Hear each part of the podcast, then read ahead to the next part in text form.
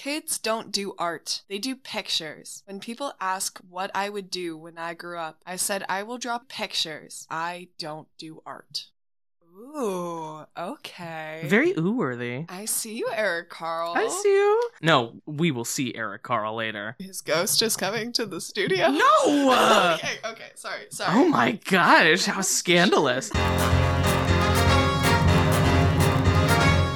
You're listening to Dada or Nothing, a variety show about the visual and performing arts presented by Hippie Pink Ferret. I'm your host, Jojo, and this week we're going to be playing trivia.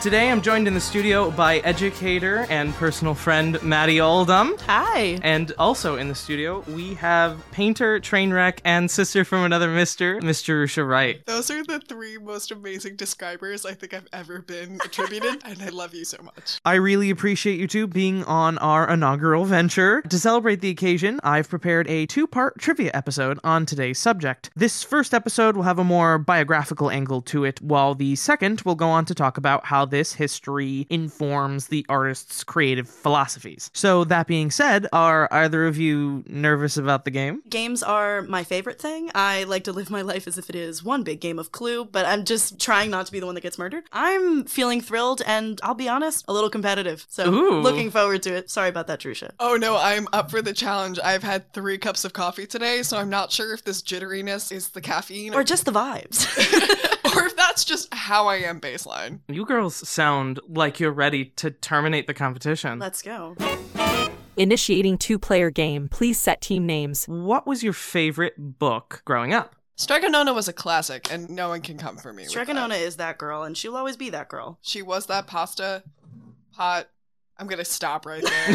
She was that pasta pot, baby. She was that pasta pot. Stir me up. I went with the lesser-known classic, The Giant Jam Sandwich. I don't know if either of you are familiar with this book. I've never heard of her. I would love to hear about her. The Giant Jam Sandwich is an excellent novel in which a town called Itchingdown has a wasp problem, and they decide to bake a giant jam sandwich and trap all of the wasps inside of the sandwich. So you watch the town turn buildings into ovens to make this giant loaf of bread, and they get a crane, and they put all the jelly on the bread. Apparently the wasps are stupid and don't know, like, maybe I shouldn't go there. They're like, oh, okay. So, not to spoil The Giant Jam Sandwich for your adult listeners, but 3 wasps do get away. Where they are now, no one can say. I'm devastated. I am simply wondering how we built that many ovens and didn't burn the entire place down. Yeah, the fire department was like, that's fine. I don't know about that. Fire codes, who needs them? At least for me, my favorite book was The Very Hungry Caterpillar. Yes. By Eric Carle. I remember that because Eric Carle was the first author that I liked so much that I memorized his name because I wanted to read more of him. Which is funny because you don't really need to know his name to recognize his work. It's pretty iconic and standalone by itself. Unfortunately, he did pass away back in May of this year in time of recording. Wow, wait, yeah. Really? Yeah, he was like in his early 90s. While I was reading about his legacy, I was struck by some eyebrow-worthy figures. By the time of Carle's death, The Very Hungry Caterpillar had been translated into over 60 languages and sold over 50 million copies. That's a copy for every single person living in Spain, with enough left over for the entire population of Jamaica. Oh, no big deal. Today we're going to be following Eric Carle through his life so we can understand how he developed his iconic style and why it works. I'm hooked. I'm ready. I'm feeling good. Names approved. Today's competitors are Team Giant Jam Sandwich versus Team Strega Nona. Now reviewing game rules. I will occasionally interrupt our conversation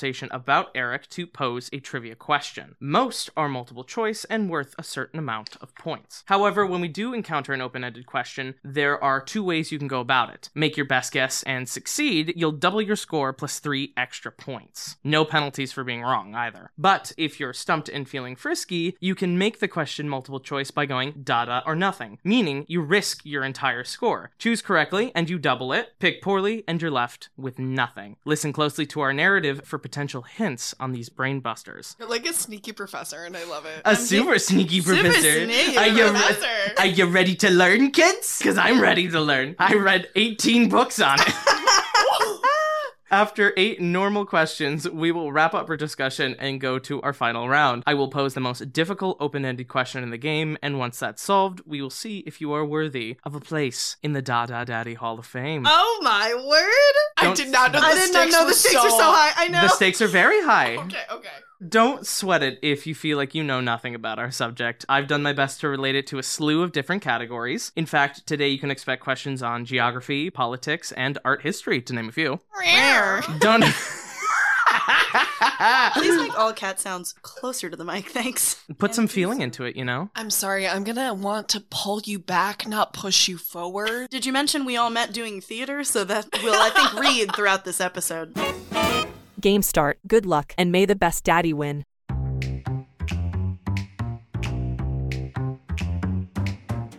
Eric Carle's father was learning the ways of city management in his hometown of Stuttgart, Germany. Once his training was complete, he'd hopefully rise through the ranks and end up as a customs official, just like his father. He was forbidden from pursuing a career in the arts, despite the fact that he had demonstrable skill as a draftsman. It just isn't respectable to stay in your room all day drawing, his father often repeated. Don't overlook the benefits the state bestows upon its faithful servants. Once Mr. Carle realized he'd never share in his father's enthusiasm for the work, he jumped ship onto a literal ship, specifically one heading towards America. Sadly, he couldn't convince his Joanna to come with him. For 2 years, their entire relationship existed as letters sent back and forth across the Atlantic. The first LDR that I care about. But every charming doodle wore down her hesitancy, and soon enough, a 19-year-old girl who didn't know a word of English found herself leaving everything she knew to marry the love of her life. The two of them settled in Syracuse, New York, and in June of 1929, 13 months after the wedding, as the new Mrs. Carle was quick to point out, they welcomed their son Eric into the world, named after his father, although they dropped the H at the end. They wasted no time. No, girl, they were ready. They said, we are living in America. Bring me child. Child now.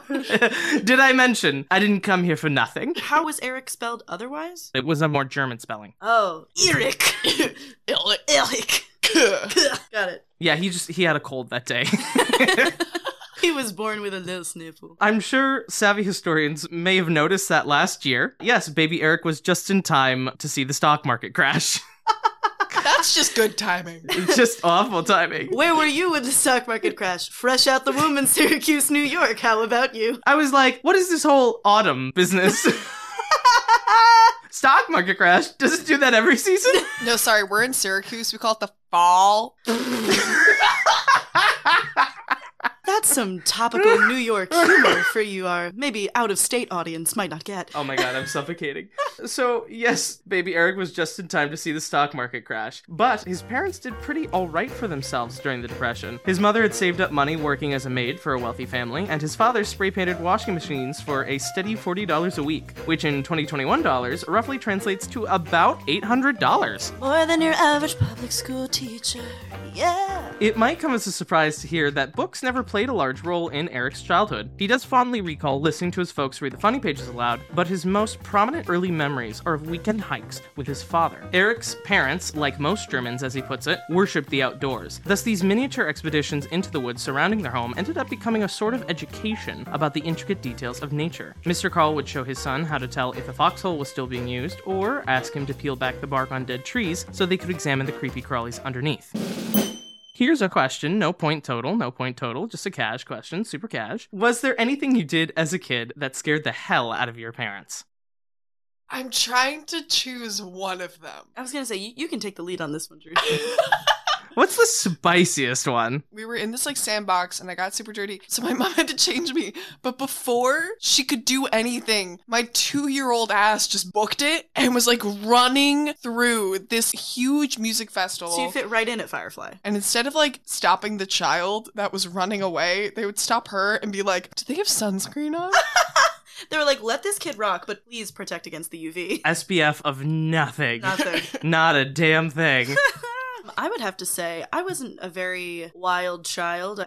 I was afraid of upsetting adults, so I didn't do a lot of crazy things. You could say that that's still true about me now. But I remember we had a pipe in our backyard, a loose pipe, I don't know. Coming out of the ground? No. I'm sure it was from an old swing set or something. I thought it was magic, and my neighbor and I would pick up the pipe and slam it onto the ground because rust would come out. We're like, what is this orange powder? So I would be trying to pick up the rust to sniff it, examine it. My parents were like, oh, please.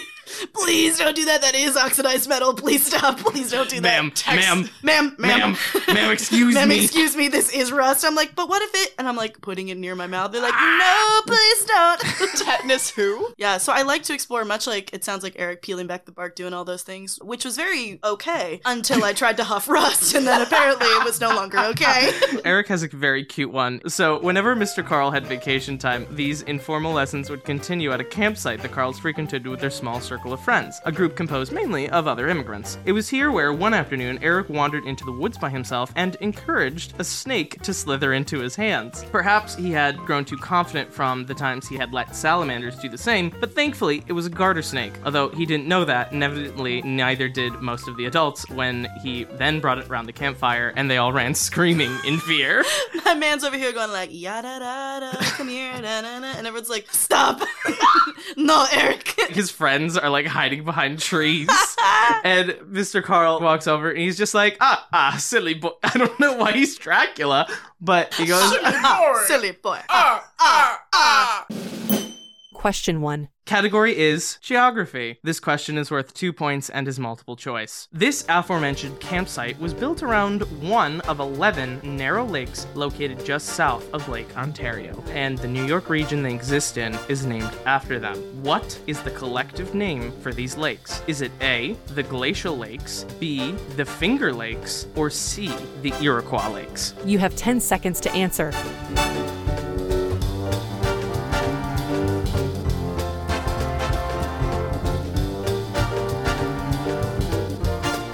Maddie, what was your answer? I said A, no fingies. So you said the Glacial Lakes. I did. I said B, the Finger Lakes. Jerusha, give yourself 2 points. No! It was B, the Finger Lakes. Team Giant Jam Sandwich 0, Team Strega Nona 2.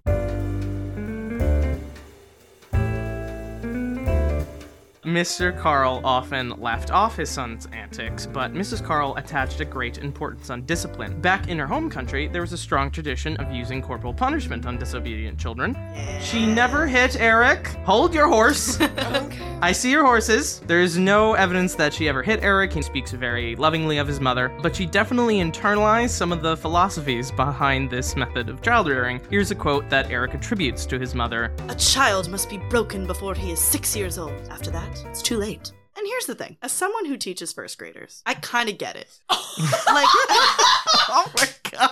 Like, not the broken part. Like, I don't agree with the breaking. But sometimes you see a child bouncing off the wall at 6, and then I would see him again a couple years later, and I'm like, you figured it out. But I still see her in you. Like, I still see her. Yeah, so you can imagine how pissed off she must have been when one day she receives an invitation from Eric's kindergarten teacher to have a conference out of the blue. He must have done something outrageous. Why else would she be asked to meet in person? Soon she's waiting outside Miss Fricky's door, digging her heels into the floor as she paces. Once she's asked to enter the sun-filled classroom, she sits down and steels herself for the worst. And then the teacher started boasting about how well her son was acclimating to his new environment. She took Mrs. Carle back into the hallway and gave her a guided tour of the drawing she had hung up, born of Eric's love for the large sheets of paper and fat brushes that lived at school. While Mrs. Carle had noticed them, she hadn't made the connection that the Eric who signed them was her Eric. Miss Fricky ended their one-on-one by imploring the young mother that she should encourage this interest. That's an amazing educator right there. From then on, whenever Eric reached for his paints or busied himself with crayons, even when he shirked saying hello to his parents' friends to do so, Mrs. Carle would soften. Don't bother Eric now, she'd say. He's in his room with his pictures. Although no exceptions were made when Mr. Carl's mother finally came to visit. Oh, German grandma. Yeah, we got Grandma Sophie coming along. Grandma Sophie! And,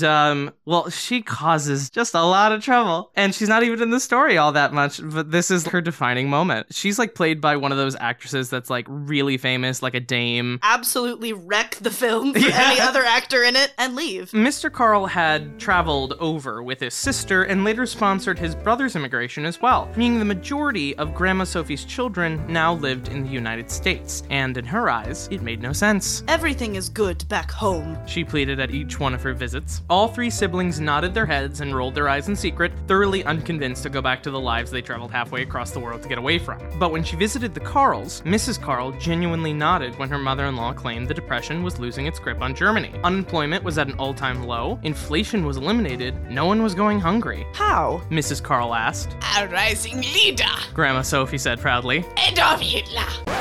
Oh, no. Not the rising leader Adolf Hitler, not that. Just Adolf Hitler. Certainly not that. The visit planted a seed of homesickness in Mrs. Carle, which grew in the following months. Mr. Carle may not have been moved by his mother's tales, but his wife wanted to go back, and well, that was that. Mr. Carle was like, I'm not a Nazi, actually. I'm not interested in returning. I'm good with the bugs in Syracuse. I don't need the white nationalism, actually, thanks. I got a house. I got my washing machines. I got my bugs. I can't believe you're discounting my bugs. Most people with any choice in the matter were going the other way, Eric later wryly remarked. At future family gatherings, Mr. Carle glowed when he recounted stories about his life in America. He would never make it back. Eric was 6 when they arrived back in Stuttgart. Question 2. Category is foreign languages. German. It's German. Give me the points, bitch. I swear it's German. This question is worth 2 points and is multiple choice. Eric's grandfather hung a large Ehrenurkunde above an ornate chest in his living room. What is an Ehrenurkunde? The spelling is Ehrenurkunde. Is it A, military medal, B, a religious tapestry, C, a type of firearm, or D, a certificate of honor? You have 10 seconds to answer.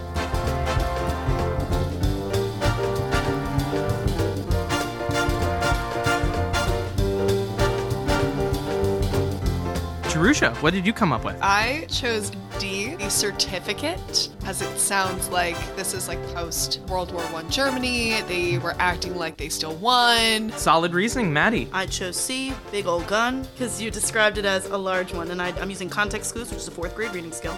I don't think it could. I was between a big old gun and the religious tapestry.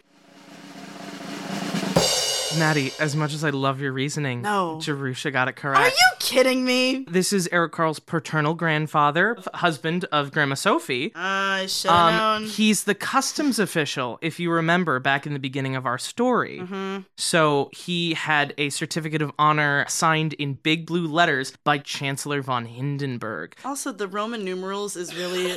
offensive that your points are now IV and I have a big old goose egg over here. Goose egg. That's fine. Team Giant Jam Sandwich 0, Team Strega Nona 4. Game paused. Sorry guys, I'm gonna have to pause us for a second. It's the band's lunch break, so Dada or Nothing will be back in just a bit.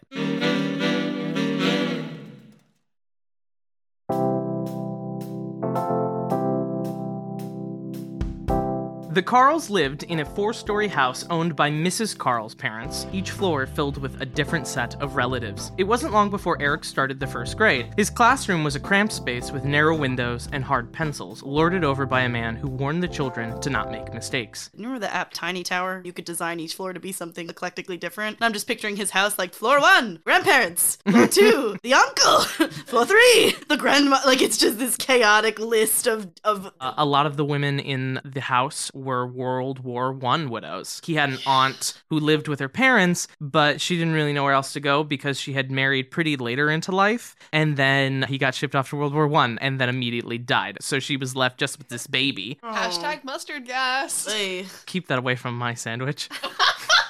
So despite the fact that this place felt like it was intentionally designed to be the opposite of Miss Fricky's in every way, Eric's optimism held out. His classmates were fascinated to have an American in their midst and helped him learn how to speak German, yet none of them could help when 3 days in, Eric was the first to make a mistake. Oh no. Oh no. You sound like a, whoa, wipeout. Sorry, man. Oh no. Oh no. Nice try. He wasn't sure what he did or what to expect as he stood in front of the class. The only thing he knew was that he was told to stick his palm out. The teacher, armed with a thin bamboo switch, struck it with all his might 3 times. As painful welts erupted from Eric's little hand, he was told to present his other palm. He decided then and there that he hated school. Can I just say, this explains a lot about his mother. Yeah. She thought this was the only way to raise a child. I think we also have to remember, though, that contextually within, like, the world of education, that was deemed okay. Like, I don't want us to, like, internationally be like, oh, those Germans, they do be hitting people. It's like, no, we were hitting people in America through the 70s. People really forget that corporal punishment has only been out of the American school systems truly less than 50 years. That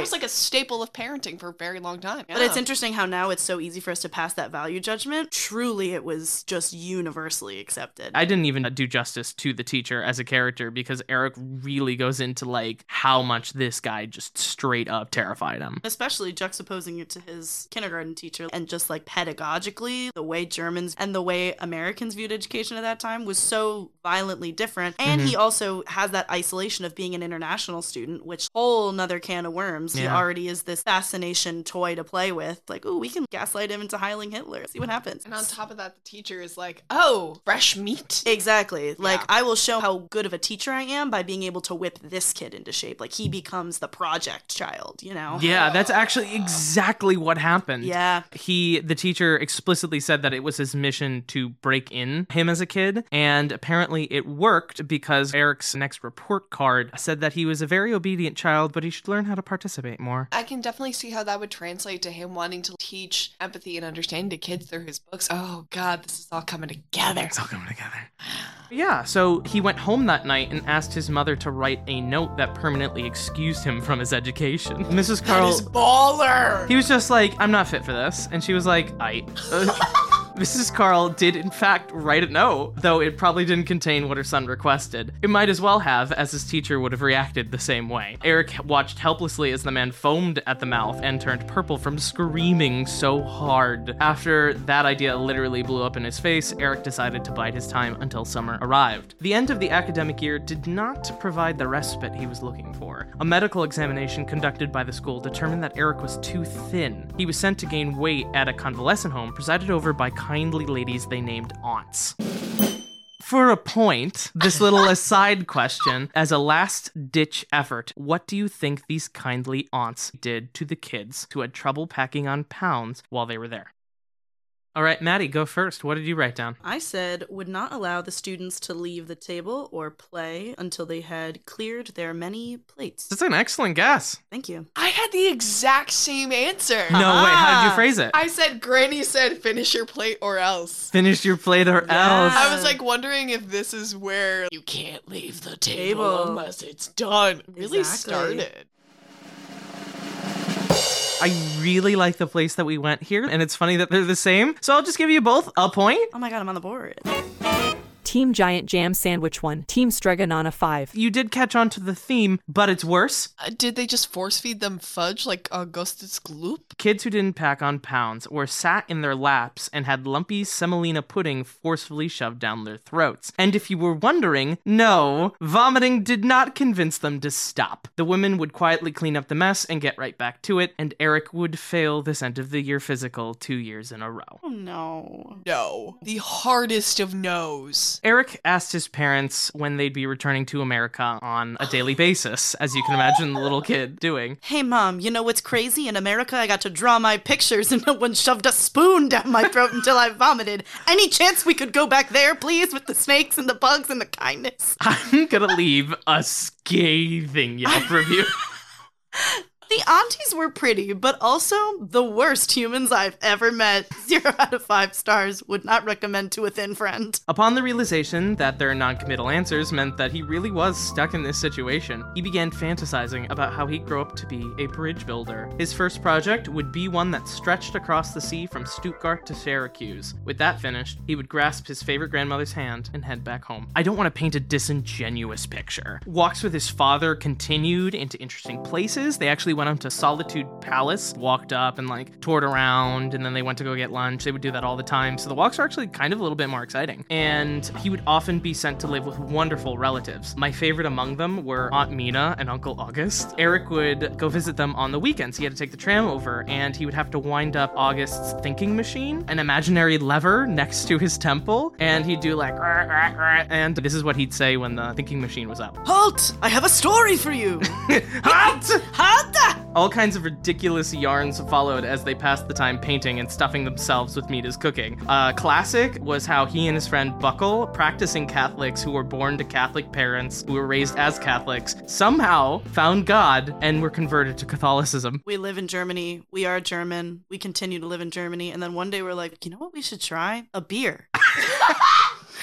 Later, Hosen, I've been wearing a belt this whole time when I could have had suspend. Oh my God. My God. I'm just so stupid. In fact, given enough time, Eric might have grown to love his life here more than his one in America. He had plenty of reasons. However, something was happening in Germany. Oh, really? What could it be? I feel the rumble underfoot. Its first tangible manifestation, at least from Eric's perspective, happened on the usual route he took to school. One day, he turned the corner to find his local department store cordoned off by the police. Its windows were shattered, and glass spilled out onto the road alongside damaged toys, clothing, and furniture. Eric couldn't help but notice that a large Star of David had been painted across the entrance. Question 3. Category is world history. This question is open-ended. What Eric witnessed was the aftermath of a widespread riot that took place in 1938, in which Nazis vandalized or outright burned down hundreds of synagogues and other Jewish-owned properties. What was the name of this incident? I'm going to go for the open-ended because I think I know what it is. So I'm going to write mine down now. I would like to go for Dada or Nothing. You have 10 seconds to answer this question as open-ended.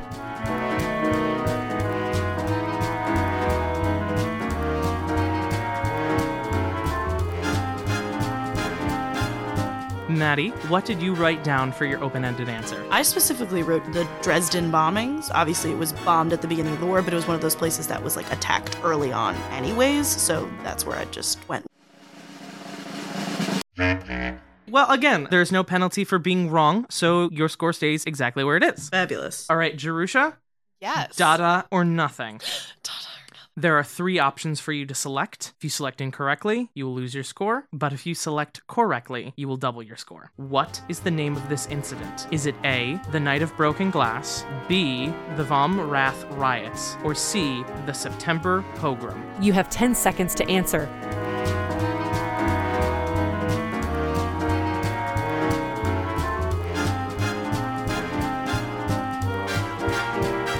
Going to go with B. B. You are locking in the vom Rath riots. I am so sorry you were incorrect. Ah! It was the Night of Broken Glass, wasn't it? It was the Night of Broken Glass. As soon as you said that, I remembered it. So people were being outspoken about not liking the Jewish population, but a lot of the policies were not directed at causing violence or having institutional violence quite yet. And then in France, actually not in Germany, a 17-year-old had heard his parents were exiled to Poland, even though they'd been living in their family home in Germany, and that's where this guy was from, for years. So he shot Ernst vom Rath, the German diplomat in Paris. Goebbels used the event to stir supporters into an anti-Semitic frenzy, and close to 100 Jewish individuals were killed during this event, and over 30,000 Jewish men were sent to the developing concentration camps. The violence is not included in the policy, but then you start to have people reading into those policies and noticing that there is not anything saying you can't be violent. Then it becomes that loophole, which is arguably even more dangerous, you know? And so what Hitler did was just like, look at this mess. We are fining the Jewish people for the destruction of Germany that our supporters caused to kill you. Now, yeah. It was the mark of what was about to happen. Honestly, like, as somebody who's been to the Holocaust Museum 7 times, the fact that I don't have this off the top of my head, wow. It was weird, though. I went there every single day for a week. And yes, I was absorbing the information, but it was so much more of an emotional experience. I was so wrapped up in seeing these artifacts and reading about personal stories that the history of it just absolutely went over my head at a certain point. Honestly, I had never heard of this event because I was like, oh, Nazi Germany. Like, you think you get a general gist by how much of an impact it's made. I feel like a lot of my information about this period of time is personalized to the people I heard about, because these are people who actually shared stories about it. I don't feel like the Holocaust is taught well. Our experience learning about it in a public school setting, it's not taught well. Not a lot is taught well in high school history, but that's another topic. Team Giant Jam Sandwich 1, Team Strega Nona 0.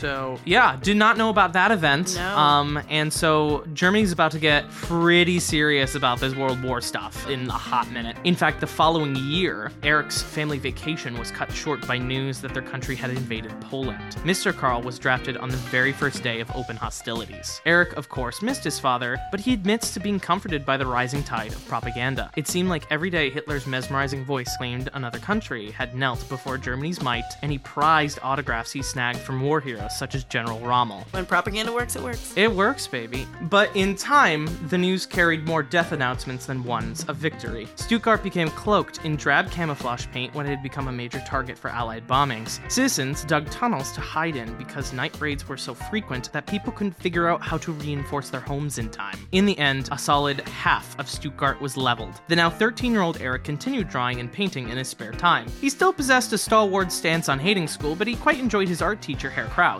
Krauss taught a strict curriculum provided by the Nazi regime. Art had to be realistic and naturalistic. Aryans with a flag and proud farmers, Eric would later describe. But Eric had trouble merging his own ideas with such concepts. The quality of his work was loose at best and sketchy at worst. Krauss took notice of this deviance and invited Eric to his private home on the outskirts of town. The Nazis, Krauss said shortly after the boy arrived, they are charlatans. They have no idea what art is. The teacher then pulled out a neatly wrapped box from a hiding place. Inside were reproductions of colorful and abstract pieces of art, works by Picasso, Matisse, and many other degenerate artists. Eric was utterly appalled, but couldn't break himself away from their strange beauty. Krauss had been a part of the modern expressionist movement. Oh my god, German expressionism! Okay, sorry. Oh yeah, he was a part of all that. He was juicy. He liked Eric's style, but couldn't publicly encourage it. Don't tell anyone what you saw today, Krauss sternly warned. Just remember the freedom of expression and the quality of its execution. He knew he was putting an immense amount of trust in Eric to not turn him in. Luckily for him, the boy did keep the paintings he saw a secret and stored them in his thoughts to obsess over. I don't know why, but hearing about the people that found their own ways to keep themselves alive and keep that expression and keep that just humanity and vitality.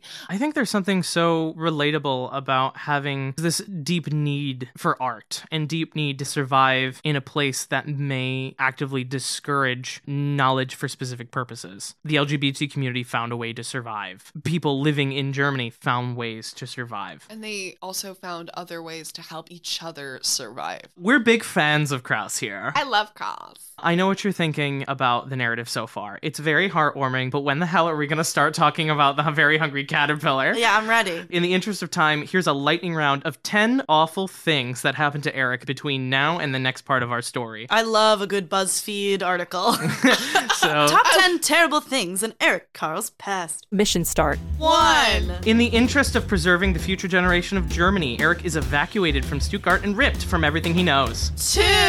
The desperate war effort starts conscripting literal children, so Eric is placed on a bullet-ridden train that takes him to dig trenches on the Siegfried line. 3. Whoever is in charge forgets to feed him, and the only reason he doesn't starve is because some friendly prisoners of war share their rations with him. 4. After he develops sores on his legs, Eric is discharged and told to return to Stuttgart on foot. Watch out for the Allied planes that'll kill you on sight. 5. He immediately gets drafted upon arriving back, but good thing his mom refuses to let him go because the unit of teenagers he would have been a part of deserted the second they saw American tanks, and then were hanged for treason. 6. Soon enough, the French army is marching through town. The war is about to end, but not before some dick soldier mugs Eric for his watch and shoes. 7. This mysterious postcard says Mr. Carle is in a POW camp located deep in the Soviet Union, and we have no idea if he's okay or when he'll be back. Eric has to smuggle cigarette butts out of his new job working at the Denazification Department of the United States military government. He trades them on the black market to provide food for the 4 floors of family members he lives with. Nine! If you hated school before, you'll hate it even more when you can't follow the material because you haven't had a stable education in 6 years. Time to drop out. 10. Despite the odds, Eric gets accepted into a prestigious art program headed by Professor Ernst Schneidler. However, he's expelled because his professor thinks he's pretentious and the least talented student he has ever taught. Mission complete. Awesome. Wow. A round of applause for Trauma. Yes, Trauma. She made her debut. What in the actual flip? Yeah! I think you're a dick. So, leave. In Professor Schneidler's defense, Eric said that he walked down the street making, that little movie, that, movie director square. Let him live his unoppressed artistic dreams. Oh, I'm sorry. This prisoner of war wanted to be a caricature of an artist, and we're just going to say, that's not okay. Let him live his life. Let him live. He sold cigarette butts. Let him hold his fingers up in the air to make a picture. Sweet flipping. I am processing so much. Eric was 16, by the way. So at this point in time, he's 16. Yeah, he got into college 16. He dropped out, remember? All of those 10 points happened in 4 years? His father left when he was 8, and now we're 16 in college. Can we also get a big shout out for his mom again, who, while before we may be like, ooh, she's strict, she's whatever, but she was like, you are not going to war, and that saved his life. So shouts out to Mama Carle. Yeah, she straight up lied to the Nazi official. Fully lied, badass. Put her life on the line. Mm-hmm. Yeah. And Eric wanted to go. Really? He wanted to go. It was really that deep in his mind. Mm-hmm. He wanted to be a war hero. After that last incident, Eric had to work in the typesetting department for 3 semesters. Eric later approved this move wholeheartedly. He felt it channeled his vanity into a constructive force and taught him how to economize in his designs when he did eventually become an art student again. Schneidler's students were prized in the commercial art world, so towards the end of his academic career, without even looking for a job, Eric worked as a graphic artist for the United States Information Center. After he left, he was scooped up by a fashion magazine to be the art director of the promotions department. Question 4. So this is genuine trivia. This question is worth 1 point and is multiple choice. Finish this quote made by Eric in his book, Artist to Artist. I try to express the essence of my stories and ideas very clearly using simple shapes, often in bright colors against a white background. You might almost think of my illustrations as what? A, little posters, B, controlled explosions, or C, finger paintings. You have 10 seconds to answer.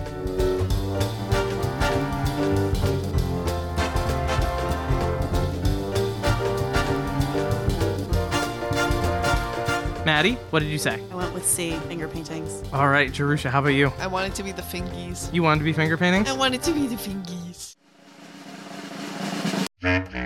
I am so sorry, neither of you are correct. Is it controlled explosions? Is it B? No, it was A. What the? You might think of my illustrations as little posters. That would make a lot of sense because they were literally in the poster marketing department. Mm-hmm. He worked as a graphic designer. Yeah. That's what he was doing for the United States. Information Center. He made them a series of posters that he comprised his portfolio. Team Giant Jam Sandwich 1, Team Strega Nona 0.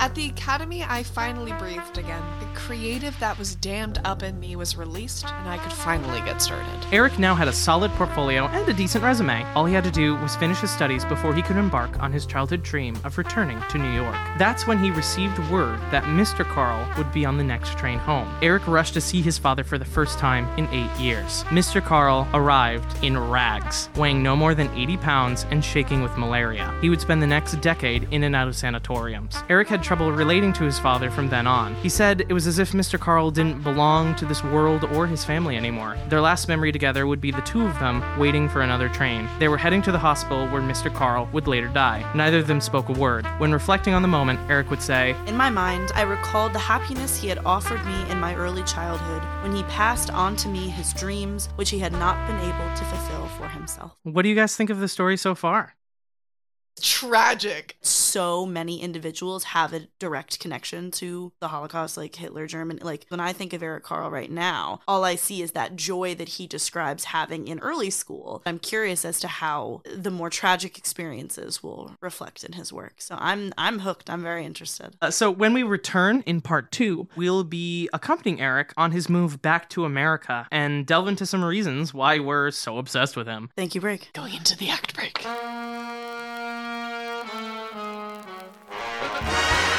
Dada or Nothing is a production of Hippie Pink Ferret. And I've been Jojo, your host. Thanks again to my guests Maddie Oldham and Jerusha Wright. Sources and links, such as one to a transcript, can be found in the show notes. If you like what you heard, why not keep up to date with our studio on Facebook or Instagram at Hippie Pink Ferret. That is HIPPIE Pink Ferret. If you really like what you heard, consider becoming a patron or making a one-time PayPal donation. You'll get a shout-out, unlock exclusive content like access to our private Discord server, and every bit of your generosity allows me to keep the lights on and provide more content. I do write, edit, and produce everything myself right now, so any little bit you can provide to the field of edutainment is very much appreciated. Custom music by Alec Rice. Additional songs and sound effects provided by Mixkit, Zapsplat.com, Descript, and Envato Elements. All audio used is free to use or properly licensed. Again, thank you so much for taking the time out of your day to listen. Remember to find reasons to have art in your life.